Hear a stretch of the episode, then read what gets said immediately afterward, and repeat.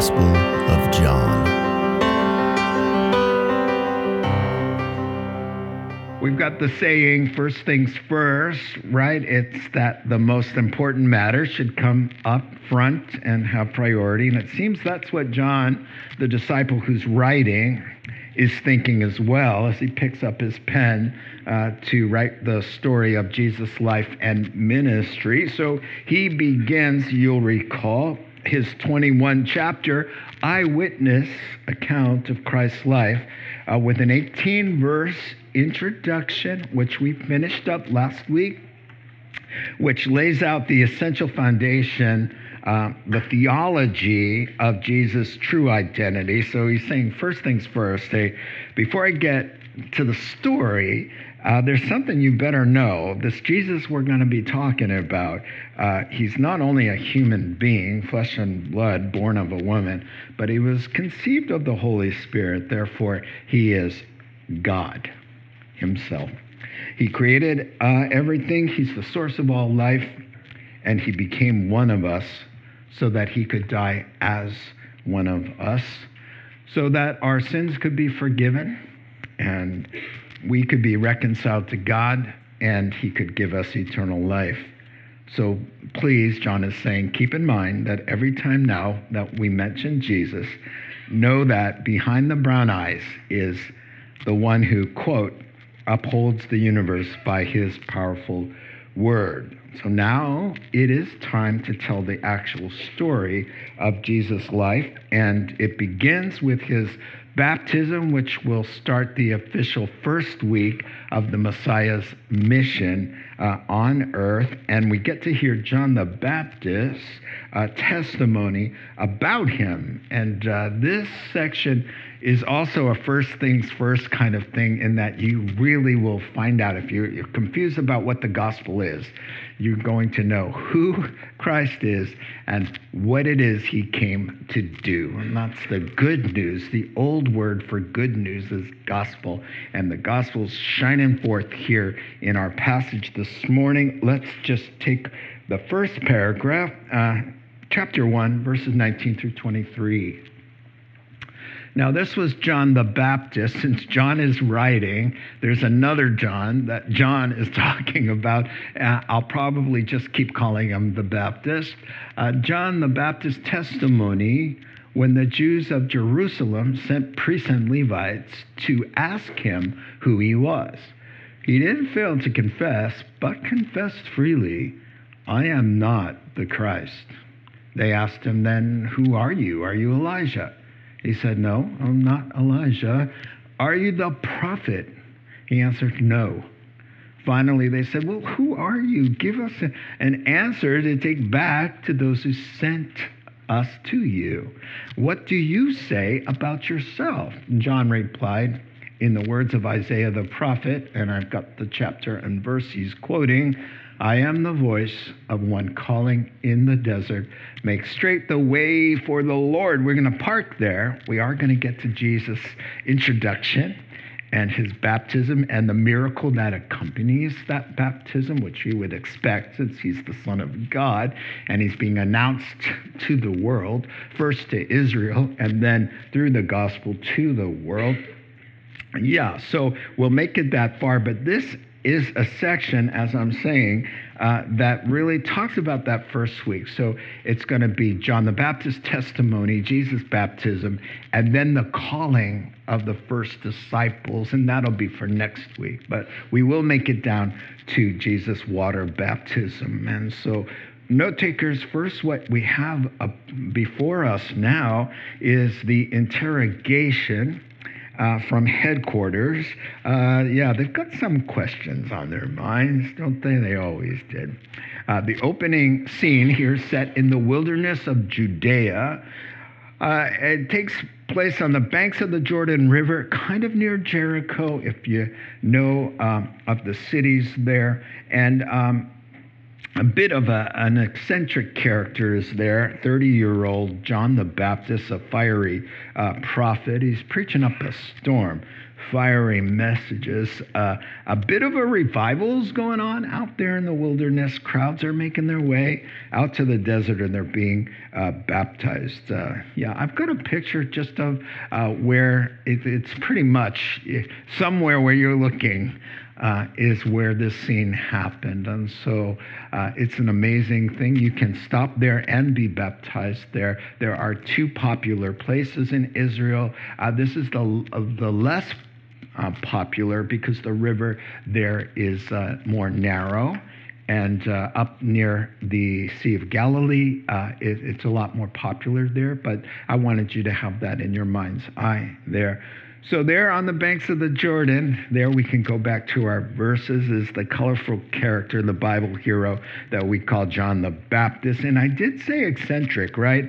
Um, Matthew's description of John, John's clothes were made of camel's hair, and he had a leather belt around his waist. Uh, his food was locusts and wild honey. Now that's taking gluten free to a whole new level. Okay, uh, but see, it's in keeping with the prophecy about him, actually, which we are going to talk about. Uh, he's a no frills kind of guy. He is sold out, radical in, in the best sense of that word.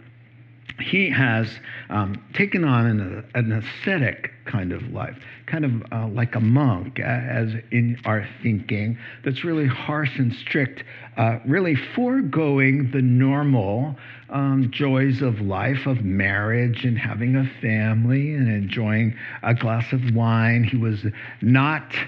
Um, he was not a, a, regular kind of guy in that regard. He's more of a like this uh, minimalist. Uh, he's a, oh, a survivalist. He's out in the middle of nowhere, giving himself completely over to the purposes of God.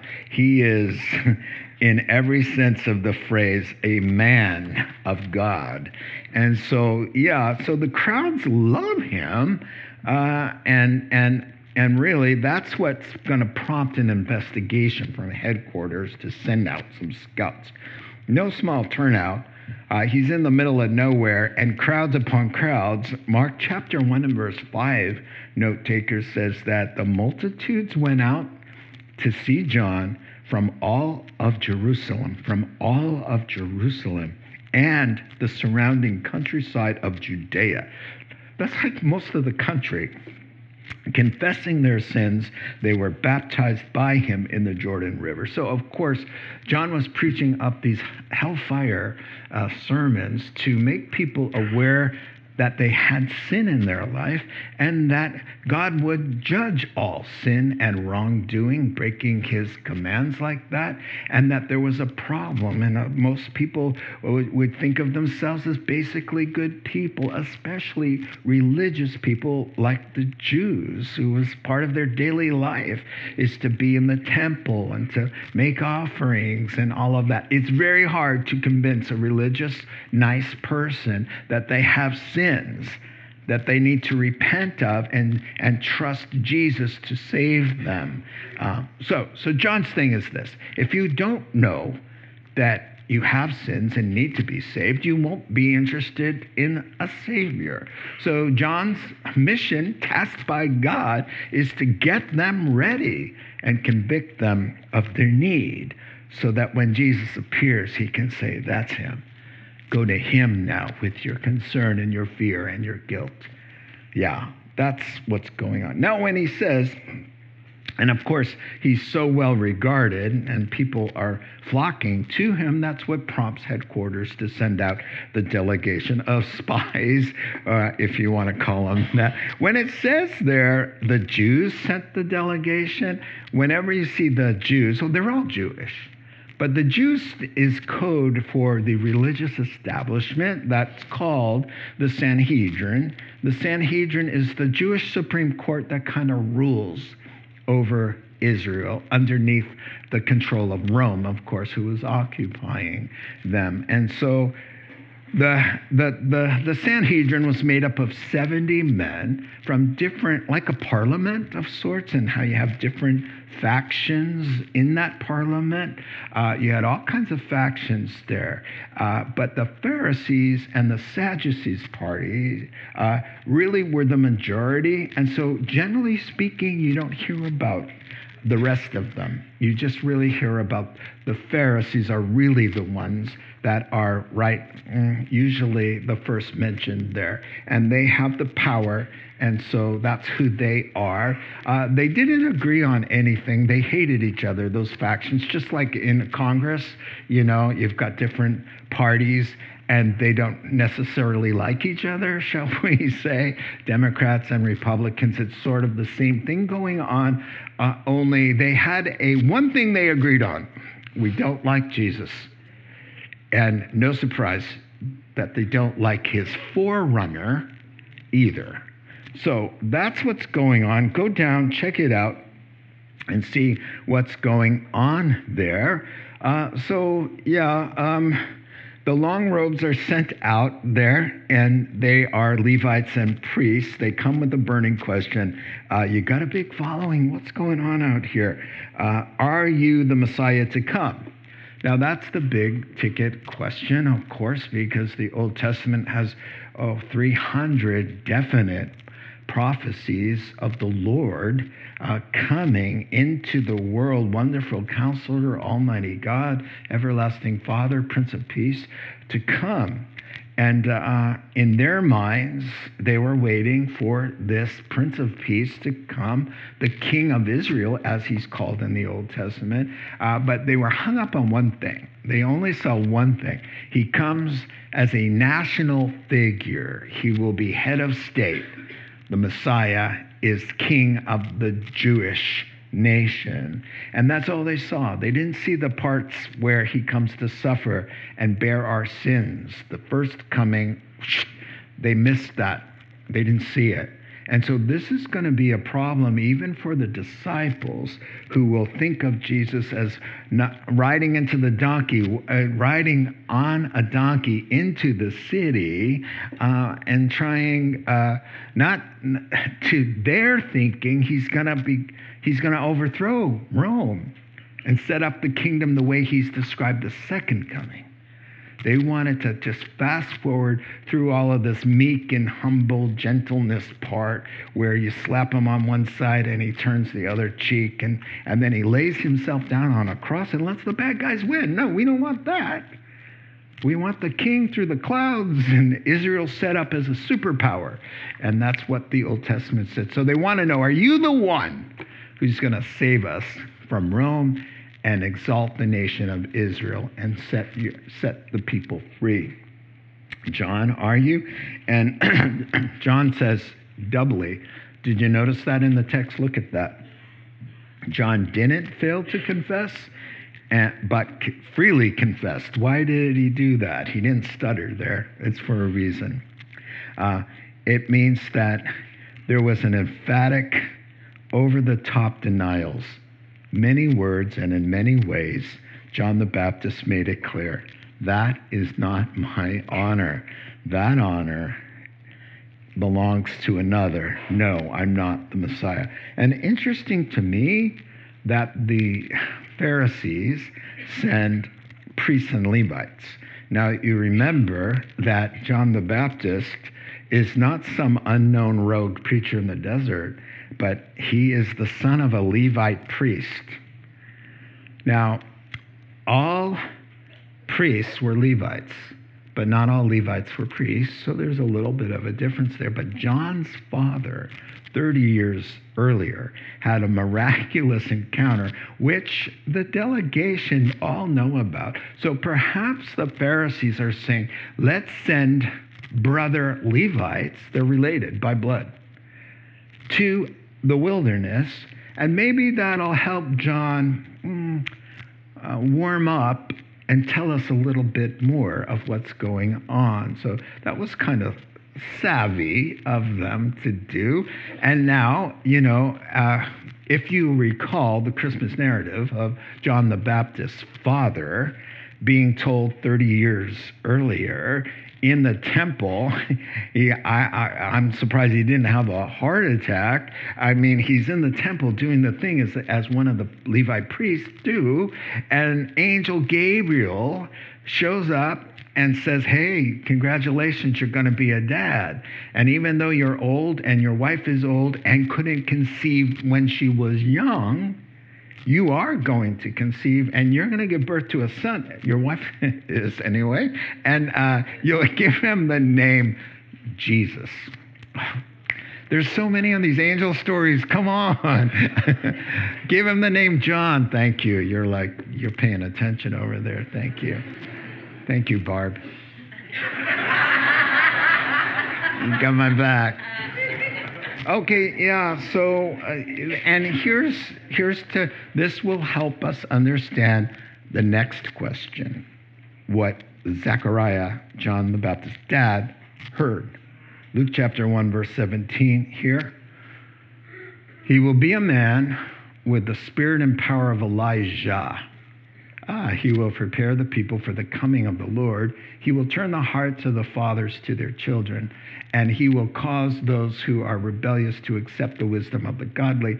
That just means that John's ministry is going to have a theme. It's called repentance, a change of heart, a turning about from sin to uh, love and the commands of the Lord. And so this is uh, when, when he says no to the Christ question, uh, their next best guess is, Are you Elijah? There in verse 21. Now, uh, the Lord allowed John to resemble uh, Elijah, who's a very colorful character, who lived eight centuries before John, but everybody knew him. He was the classic Bible hero for all of those Jewish people. So God wanted John to remind everybody of the character of Elijah because of this prophecy that every Jew knew. Malachi chapter uh, 4 Behold, I will send you Elijah the prophet before the coming of the great and awesome day of the Lord. So every Jew knew we're not looking for Messiah. We look first for Elijah. When we see Elijah, then we know Messiah is there. So, so much so that today, at a Seder dinner today, the, the, in these days here, Jewish families will have an ch- empty chair at the table during Passover celebration for Elijah. Just a, head, a, a shout out to say, God, we know that that scripture is going to come to pass, that somewhere in the world Elijah will come and take his place, and then the Messiah will appear. So, and this is the idea. So, John looked like Elijah's character. In fact, they had the same taste and fashion. Uh, they wore, quote, camel hair and leather belt, both of them. Come on, they both were in the desert. Second Kings 1, if you want to check out Elijah. Uh, John sounded like Elijah. They had the same uh, repentance as a theme, uh, the voice echoing in the desert canyons. And, you know, they both rebuked wicked kings, didn't they? Elijah rebuked King Ahab for his idolatry and his wickedness. And John the Baptist rebuked King Herod for stealing his brother's wife and committing adultery. And John the Baptist called Herod out. And both Elijah and John the Baptist had to deal with the fallout from their wicked wives. Jezebel, in the first case, who put a hit on Elijah and said, I'm going to murder you before the sun goes down. And, and, and Elijah had to run from his life for his life. And then uh, Mrs. Herod, of course, wanted to kill John as well. And she was successful. She's responsible. Added to her resume of all her wicked sins, add this one. She had John the Baptist beheaded in the most vilest of ways. You recall, on a silver platter. Really? Should she not have repented, I, I shudder to think uh, what happens at death with her. So they have so much in common. Uh, John has this big Elijah like vibe to him. And, and so God wanted the nation to see John the Baptist in the wilderness and think, there he is. There he is. In fact, uh, the disciples will say, Jesus, uh, Matthew 17, Jesus, why do the teachers are always saying Elijah comes first? Because here you are. Where's Elijah? And then Jesus says, Oh, and I quote, uh, Elijah's coming. He's going to come. But Elijah has also come. And they didn't recognize him.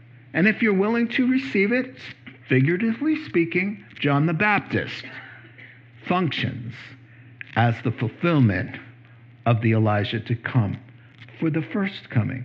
But you know what's very amazing to me is the context of, you can go back to Malachi.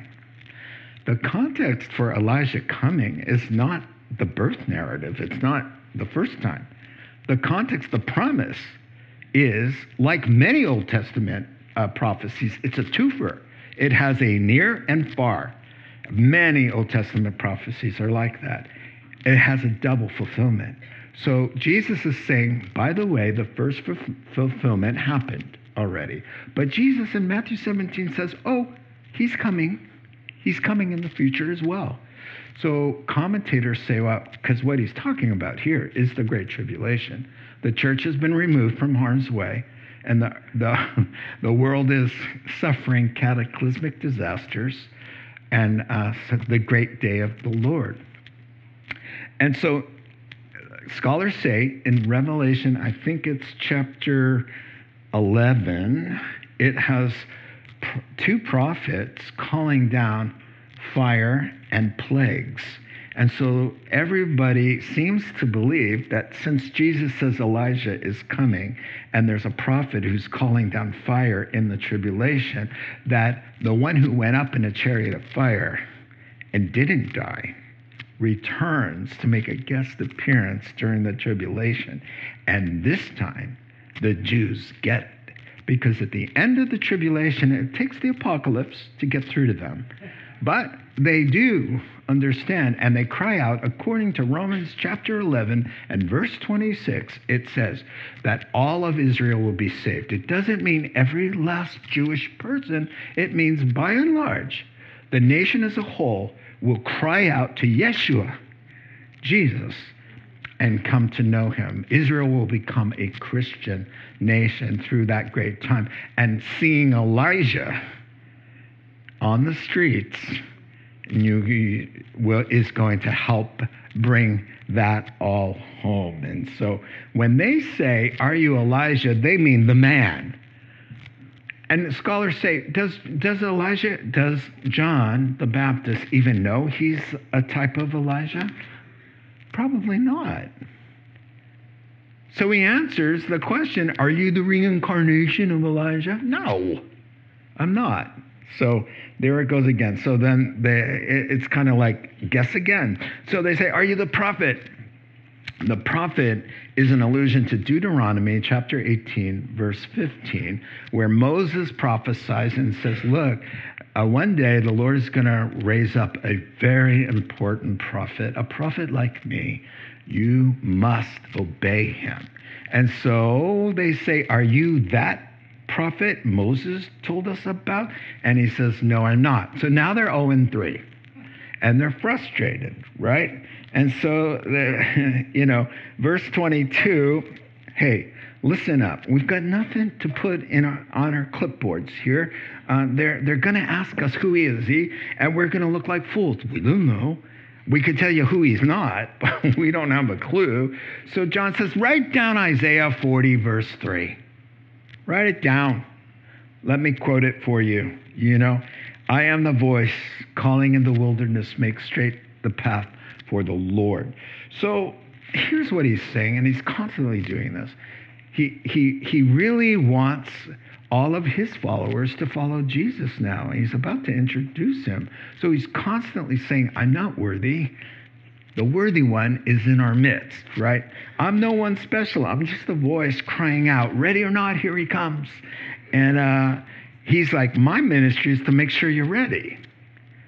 Make straight the path for the Lord means this the Lord Jesus comes to rescue and save you from certain death, and not, not the physical kind, the spiritual kind, that, that because of sin, the wage of sin is death, that, that every sinner has flatlined for eternity. And, and, and when the body and the soul separate, then uh, there's a separation there called the second death from light and life and truth and God Himself. That's the second death. So Jesus comes, John is saying, Jesus comes, the Lord comes to do CPR, to he's the EMT that arrives at your front door and you are eternally flatlined. You want to take every piece of debris every obstacle that's in between you and your rescuer, and you want to get rid of that because you want that path straight. You want him to be able not to have to jump and go around it. That, that. Don't do that. This is important. Make the way accessible. Cooperate with the Holy Spirit and your own conscience that's telling you clear the way, man. Nothing between you and your God. You and the one who made you, you and the one who knit you together in your mother's womb, you and the God who laid down his life to forgive you of all of those sins and grant to you entry into a place Jesus describes as the paradise of God. Oh my goodness, he says, you want to put some kind of, uh, what are they called? Those sawhorses? Are they? What do you use in the garage to build all your things on? What's it called? A sawhorse? I was right. If anyone needs anything built, just let me know. I'll see what I can do on my sawhorse. Whatever. Wow, that was an accidental win. All right, so so to get it, make the path straight there. Uh, moving on, verse 24 and following. Now, some of the Pharisees who had been sent questioned him, "Why then you? Why are you baptizing if you're not the Christ or Elijah or the prophet?" I baptize with water, John replied, but among you stands one you don't recognize, you don't know. He is the one who comes after me, the straps of whose sandals I'm not worthy to untie. And then John the disciple says this all happened at Bethany, not the Bethany where Lazarus is from and Mary and Martha, different Bethany near Jericho. On the other side of the Jordan, where John was baptizing, on the other side of the Jordan now has to be Jordan, the nation. So even if it's on the banks there. So, yeah, John was baptizing. There we go. So uh, the Pharisees are in the mix now because the top brass that sent the underlings, the Levites and the priests, also couldn't resist having some of them in the mix as well. They've got the power, right? So let's keep an eye on these fellows, you know, you know, right? because you know who knows they're related to John the Baptist.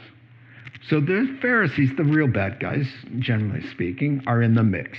And they want to know not so much, why are you baptizing? The question really is, who gives you the right to baptize? Because that's what we do. That's, and we only do that for Gentiles, which means not Jewish, not non Jews who want to become um, involved in Judaism, want to convert uh, to Judaism. That's the only reason, and that is why John's baptism of repentance and the Christian baptism of allegiance to Jesus is was such a stumbling block. Christianity was such a stumbling block with the idea of, of repentance for your sin, the need of a savior, and then the baptism. That was just like it was hard to take in because Jews felt like we're related to Abraham. God made, made promises to Abraham's offspring. We're the offspring. So we're good. But they needed to understand that even religious people, nice people, are sinners that need to confess their sin and come to Christ who laid down his life for them. That is a big stumbling block to people. Even today, there's somebody who I'm thinking of, and I'm saying, he, he goes, Man, I pay my taxes, I work hard, I, I'm, I, uh, I give to charities. Um, I, I, I, he said, I don't use foul language. I'm a, I'm a good, decent human being. And you're making it sound like I have to come to Jesus like a murderer, some kind of murderer. And I think he said prostitute. He said like, like some kind of prostitute or murderer or drug dealer. And I said, yeah, that's the Bible. That sin disqualified us all. Some are better at sinning than others, right? and and and he said, but you're all sinners, so so you can't qualify. So the, the best sinner among you and the worst sinner among you, if that makes any sense, which it doesn't, uh, the worst among you and the best among you have one thing in common. You're both fall short and you're both sinners. And you need the blood of Jesus. And so uh, this is what's going on there. So why do you baptize if you're not the Christ? And and and and who gives you the uh, you know who gives you the right to do that? And he's to say things like, I splash water around. That's all I do. But, but there's someone, you're missing the whole point. It's not about the water baptism, it's about this Messiah who's in our midst that you don't have the ability to see. You think it's all about the water. I splash, I, I immerse people in water, but he will go on to say in the other gospels, but there's somebody who's coming who he he he immerses you in life, in the power of God.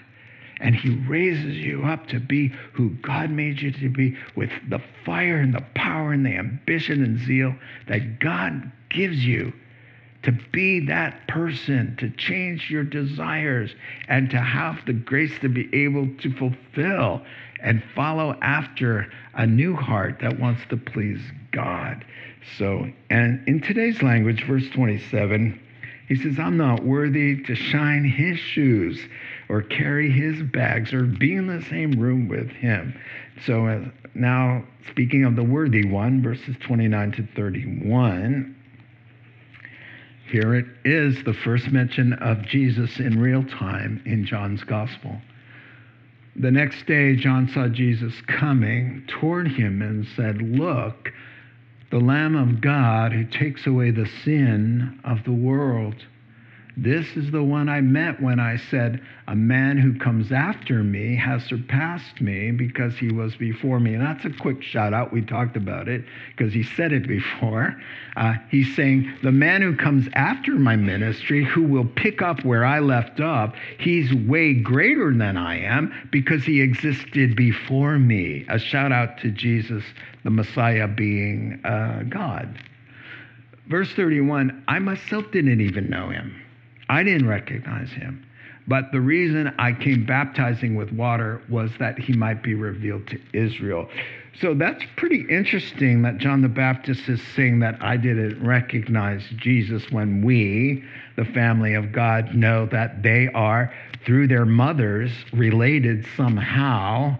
Mary and Elizabeth are, the word is relatives. So we often say cousins so, John and Jesus, through their humanness, uh, are related somehow. But yet, John says, I was clueless.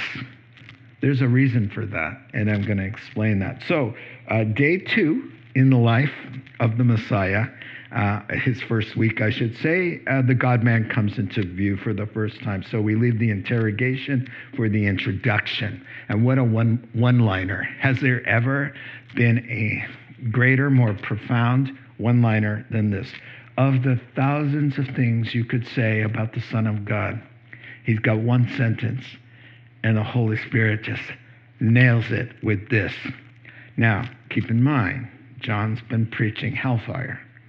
John's been showing them, you know, as I've been saying, you're like this drunk dude who's uh, on, on a railroad track and, and everything's flashing and, and clanging. And you're like, what train? I'm, I'm fine, you know. And John's ministry is to say, no, you're not. Um, you can't be saying, I'm fine. I go to church. I, I do a lot of rituals. I do this and that, and I'm basically a good person. John's screaming at them in the wilderness. John's been saying things like the most horrendous, harshest things to snap them out of it so that they don't miss it and wind up perishing. So he would say, Hey, the axe is at the tree. Any tree that bears rotten fruit and doesn't have good fruit on it, the axe is at that root and, and it's going to swing and that's what you do in an agrarian society with a fruit that's uh, fruit that on a tree that's diseased what good is it? You don't want that disease spreading to the other trees. You chop it down. And John's saying, if you're a person that has any kind of bad fruit, which means misdeeds, sinful things of any sort, then, then there's axe in your future. So, so now that the people are confessing their sins and they're acknowledging, they're going into the water saying, I have sinned, I have sinned, I have lied, I have taken things that don't belong to me, I have sexual immorality. And, and as they're coming up now, convinced they have this terrible, horrendous problem that's going to bring a fearful judgment, he says, There he is, the one who takes all of that away that's your answer. And when he gets a hold of you, it won't be splashing water on you. He's going to splash the living water. He, you're going to be a new person because that is God in a human body. And when you connect with God, you're not messing around, and neither is he. So he says, The Lamb who takes away the sins of the world, he is God's eraser of all human sin. Now, do you notice in that is the correct translation? It is sin of the world. One writer put it this way he doesn't say the sins as in plural, but he uses sin in a singular sense, in the sense that the entire guilt of humanity was collected into one mass of human defilement bound all together in one black and awful bundle and laid upon the unshrinking shoulders of the God man who could bear it all and carry it away forever. That, that's an amazing thing. Takes away there, that he takes our sins away. The verb is to lift up and move from one place to another. And I wrote down, yeah, like from my soul into the sea of God's forgetfulness, as the psalmist put it. That's an amazing thing to carry something away, to remove it, to blot it out. Now, when he says the Lamb of God, every who takes away the sins of the world, every Jew who heard that has to associate this with the way that things worked between God and the Jewish people. If you wanted fellowship with God as a sinner, as I've said many times, you when you sinned, and even when you weren't aware of sin, morning and evening in the temple services every single day. Morning time, they took a lamb, confessed unto the lamb the sins of the nation, and then that lamb was slaughtered on behalf of the sinners. But this was in so many ways from Passover, where the blood of the lamb was put on the doorposts of the house, when the, when the judgment of death came calling, uh, death sees, oh, there's been bloodshed here. I can pass over. So, this idea of blood atonement, the word atonement means to cover, right?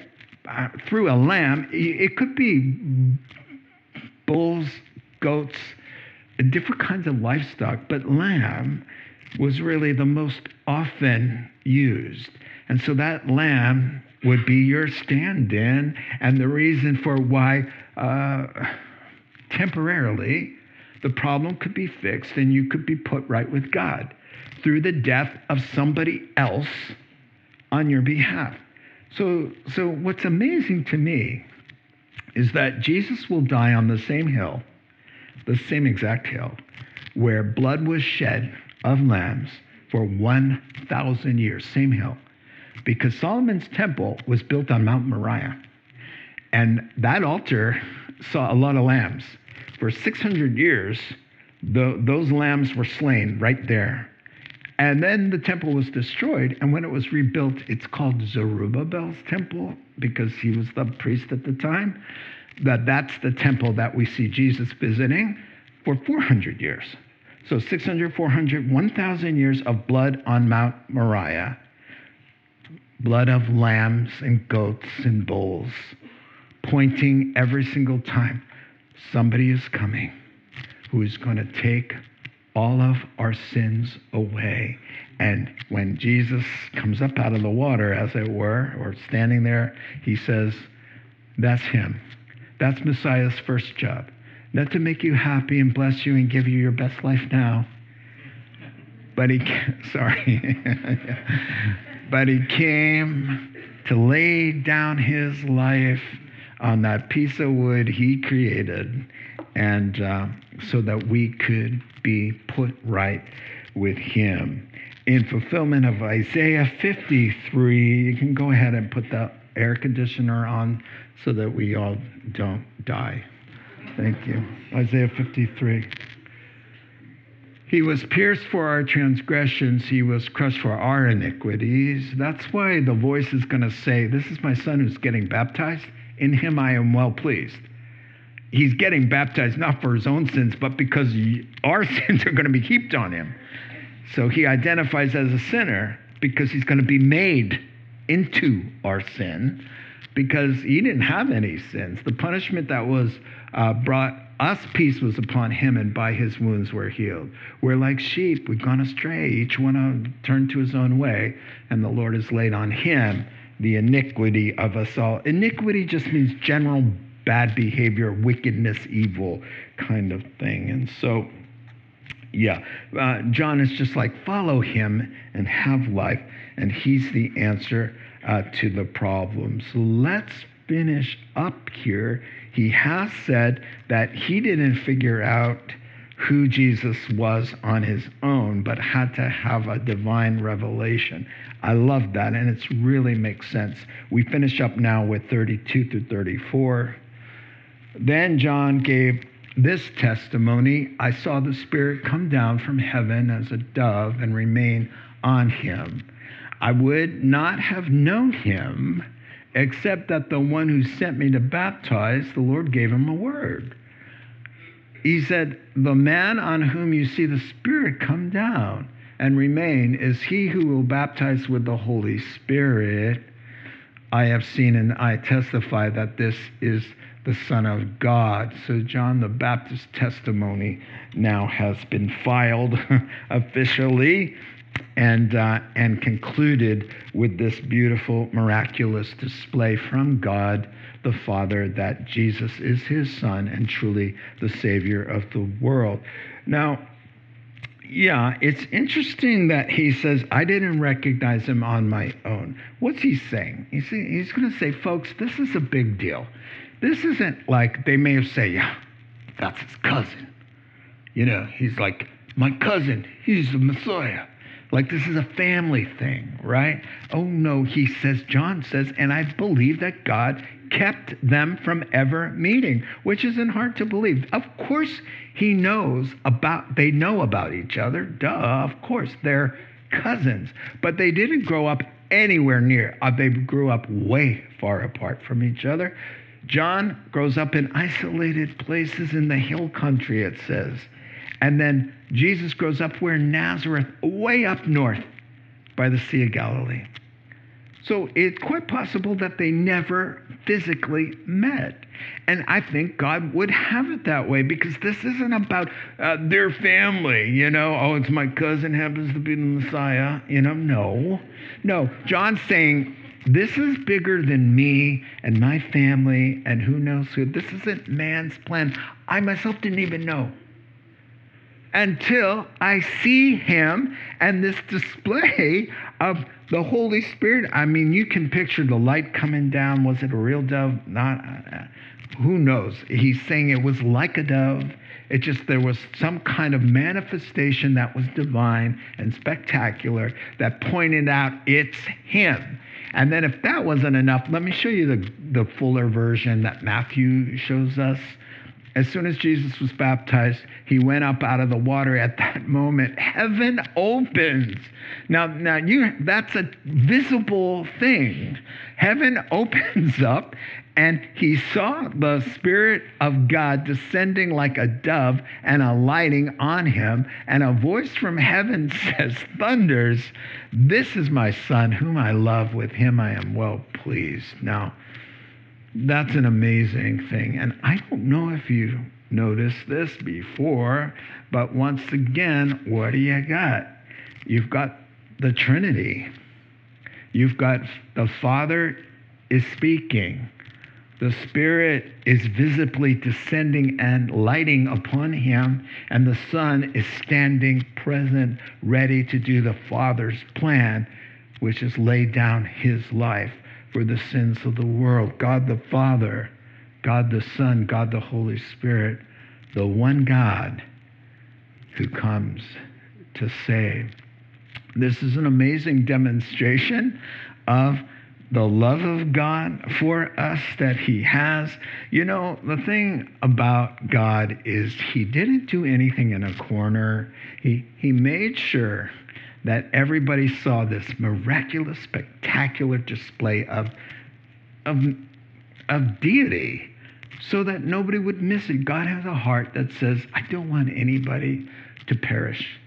I'm not willing. I want everybody to come to the knowledge of the truth and be saved. So when the Savior comes into the world, he brings a light that rests over the place where the child was. What? Come on. A star shining over the house. Don't miss it, folks. Don't miss it. And how about the testimony of the shepherds? Angels light up the skies. I'm sure they're not the only ones who saw that glow with angels singing and praising God. There he is. Don't miss it. Here's a sign for you baby wrapped in swaddling clothes in a manger. Go find him because we don't want you to miss out. And then this one it's like what's happening in the desert with some rabbi getting baptized. Oh no, the heavens open. What did that look like? Oh man, nothing like some cheesy movie. I mean, oh, I could just see the clouds parting and God doing his thing with the sky and the heavens that he himself created. Not a problem for him. And he lets everybody see the light coming down and landing. This is, and then if you're if you're slow, and you can't figure out that something miraculous is happening with this man Jesus just John just said takes away the sins of the world, then the voice clears it up for you. This is him. This is my son.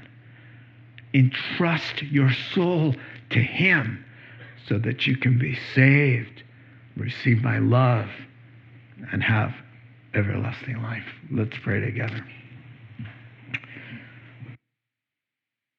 Lord Jesus, we thank you for your great love, your goodness, and that it's so true, God. I think every sinner that ends up, sadly, on the other side of your judgment will have to recall the many, many, many, many times you tried to get their attention through their lives and all the times they disregarded it and made excuses and said it's a coincidence or whatever.